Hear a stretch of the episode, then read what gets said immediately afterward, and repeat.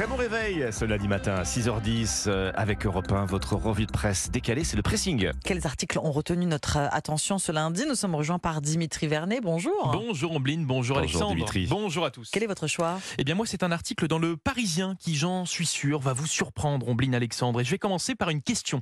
Tiens, est-ce que vous avez un, un potager? Euh, Sur-. Alors, sur, sur mon balcon, si on a des petites plantes aromatiques, quoi. Ah, Je serais bien en bien. peine, ouais, non, non, sur un balcon c'est un peu compliqué. futur projet Ah oui, plus tard. complètement. Eh bien écoutez, je vais vous donner un dicton ou plutôt un, un secret de grand-mère qui va Ah. peut-être vous aider pour plus tard, pour votre futur euh, potager, pour entretenir ces plantations. Il faut mélanger les variétés. Oui, il faut mélanger les variétés. Comprenez par là que si vous comptez faire pousser des tomates cerises, Oui. par exemple, eh bien ne mettez pas que des tomates cerises. Ajoutez par exemple Sur la des même tomates planche grappes. Oui, C'est exactement. le sur la- bazar, Et on n'a plus la planche de c'est le radis. bazar. euh, de- C'est c'est le bazar, mais C'est pas rangé comme ça. c'est ça. Non, mais il, faut le faire. très Je ne, vous, militaire. je ne vous raconte pas d'ânerie. hein. C'est une méthode qui marche, qui est très répandue pour entretenir ces plantations.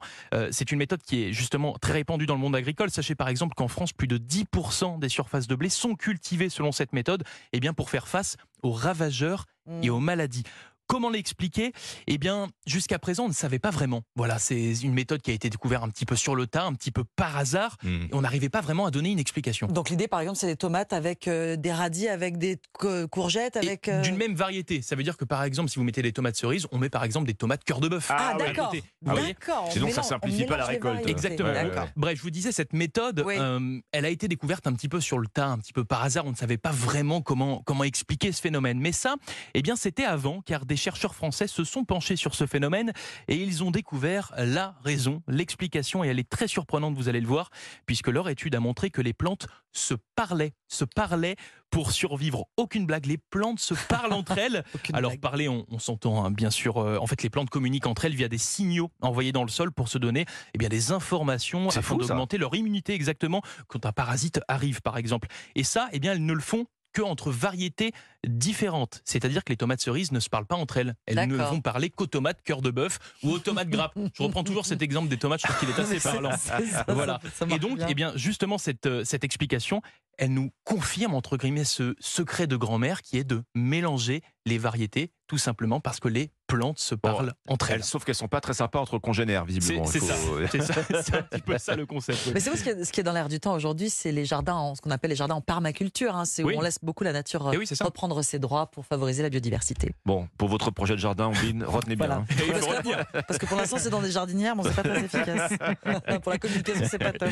Qu'est-ce que vous avez repéré ce matin? Ah bah tiens, à l'heure de la transition écologique, euh, nous sommes tous préoccupés par euh, la préservation de la planète. Chacun à Mhm. notre niveau, on adopte euh, les bons gestes pour réduire les déchets. Donc quoi, moins d'emballage, c'est ça plus Moins d'emballage, oui, exactement. Un peu plus de carton aussi, qui Oui, oui, se recycle plus. qui se recycle, Voilà. bien Mm. sûr. Une expérimentation a été lancée, figurez-vous, au début de l'été à Colmar, en Alsace. C'est ce que nous raconte aujourd'hui en France. Pendant trois mois, des parents volontaires ont testé des couches réutilisables avec, euh, avec leur bébé, des couches prêtées euh, par l'agglomération de Colmar. L'idée étant d'inciter les familles à réduire les déchets. C'est le retour des couches lavables. Exactement. Eh, C'est parfois les, les grands-mères avaient des oui. bonnes idées finalement. Finalement. Alors, est-ce que vous, vous avez une idée des- de la quantité de couches jetables qu'un bébé utilise de sa naissance Euh, jusqu'à la propreté alors- En termes, là, on parle Ça en, doit être énorme. En- J'ai une, idée assez précise pour ne rien vous cacher.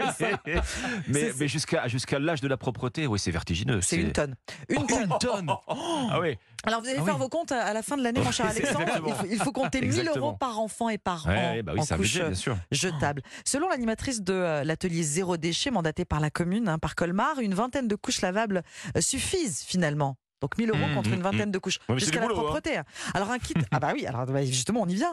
Euh, pour vous dire quand même pour les économies, entre 300 et 500 euros d'économie. On passe quand même de 1000 euros par an à 300 C'est pas neutre, à ouais. 500 euros. Le, le kit et les couches peuvent servir aux autres enfants. Alors, euh, évidemment, c'est de l'organisation. Il faut accepter de laver ses draps avec la couche dans laquelle bébé a fait la grosse commission. Ah c'est Ça, c'est la réflexion d'un d'un papa volontaire. Euh, mais c'est comme laver des sous-vêtements, finalement. Il faut posséder un bon sèche-linge pour assurer les rotations. Ça, c'est ce que dit l'animatrice de l'atelier Zéro Déchet. Moins de déchets, d'accord, mais plus d'électricité. Ouais, parce que là, attention à la perte de contrôle. hein. Voilà. Euh, ça va très très vite. Alors, il n'est pas question de culpabiliser les, les parents, Alexandre, en cas de débordement. En tout genre. J'espère bien. Gardez quelques couches jetables à portée de main. En tout cas, les familles volontaires continuent au bout de trois mois d'utiliser les couches lavables, comme quoi ça a bien fonctionné à Colmar. Les couches lavables, c'est rentable dans aujourd'hui en Bon, oui, France. on n'a pas toujours la même énergie. hein.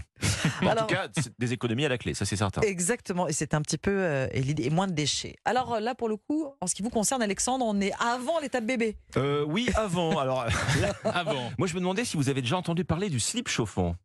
Alors, oui. je crois que c'est Est-ce que ça oui, vous parle, le oui, slip chauffant C'est le- Contraception, non c'est alors, ça, ça devient Voilà, c'est pas le dernier gadget à la mode pour rester au chaud cet hiver. c'est donc une méthode Ça de contraception. aussi, mais- Alors, L'un n'empêche pas l'autre, mais c'est- c'est effectivement, Dimitri, vous avez raison, une méthode de contraception masculine. Explication détaillée ce matin dans le Figaro. La contraception thermique, hein, euh, qui existe depuis les années 80. Il n'y a rien de révolutionnaire là-dedans, sauf que elle commence seulement aujourd'hui là à se développer. D'accord. Vous l'avez compris. On est euh, sur fond de- d'égalité au sein des Mmh. couples. Oui. On parlait de charge mentale tout à l'heure. Bah, oui, voilà. oui, bien sûr. Et, euh, le principe, bah, c'est tout simple. On réchauffe les testicules. Alors, on les fait pas bouillir. hein. Je, je- je vous Non. rassure tout de suite. J'espère bien, euh, On ne va pas vous torturer, Quand je dis on les réchauffe, c'est plus de degrés. Mais Plus plus, de, plus d'accord. de degrés, ça suffit parce que ça diminue de fait la fertilité masculine en réduisant fortement euh, la concentration du sperme dans les spermatozoïdes. Est-ce que vous êtes frileux, Dimitri?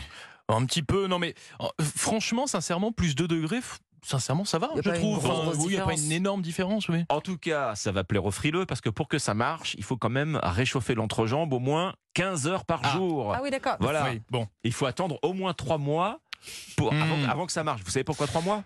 Euh, ah bah, si, c'est la formation du spermatozoïde. Exactement, c'est le cycle de vie, de Oui. renouvellement des spermatozoïdes. Alors c'est pratique, hein. déjà, c'est moins contraignant qu'un qu'un préservatif. Oui, oui. oui. C'est aussi réversible, hein, contrairement à la chirurgie. Il y, a- il y a une chirurgie chez l'homme pour la Mm. contraception qui s'appelle la, la vasectomie et qui, et- et qui est considérée comme irréversible. Mhm. Alors, comme c'est encore marginal, on manque de recul et de données, c'est vrai, sur l'efficacité Oui. réelle de cette méthode. Que penser, en tout cas, du slip chauffant? Bah. Dimitri, Ombline, vous vous ferez votre avis, chers auditeurs, dans le Figaro ce Mais matin. pourquoi pas, finalement Mais Pourquoi pas Bien sûr, c'est une Mm. solution parmi d'autres. La question, c'est pas l'article n'est pas dans Figaro Style. Non, c'est dans Figaro. Non, non. Je, je voudrais juste savoir l'élégance du slip chauffant. Ah bah, alors ça, je vous laisse, je vous laisse découvrir. Je vous laisse Je, découvrir. je- je vous dirai, d'accord. Merci beaucoup, Alexandre. Merci, Dimitri.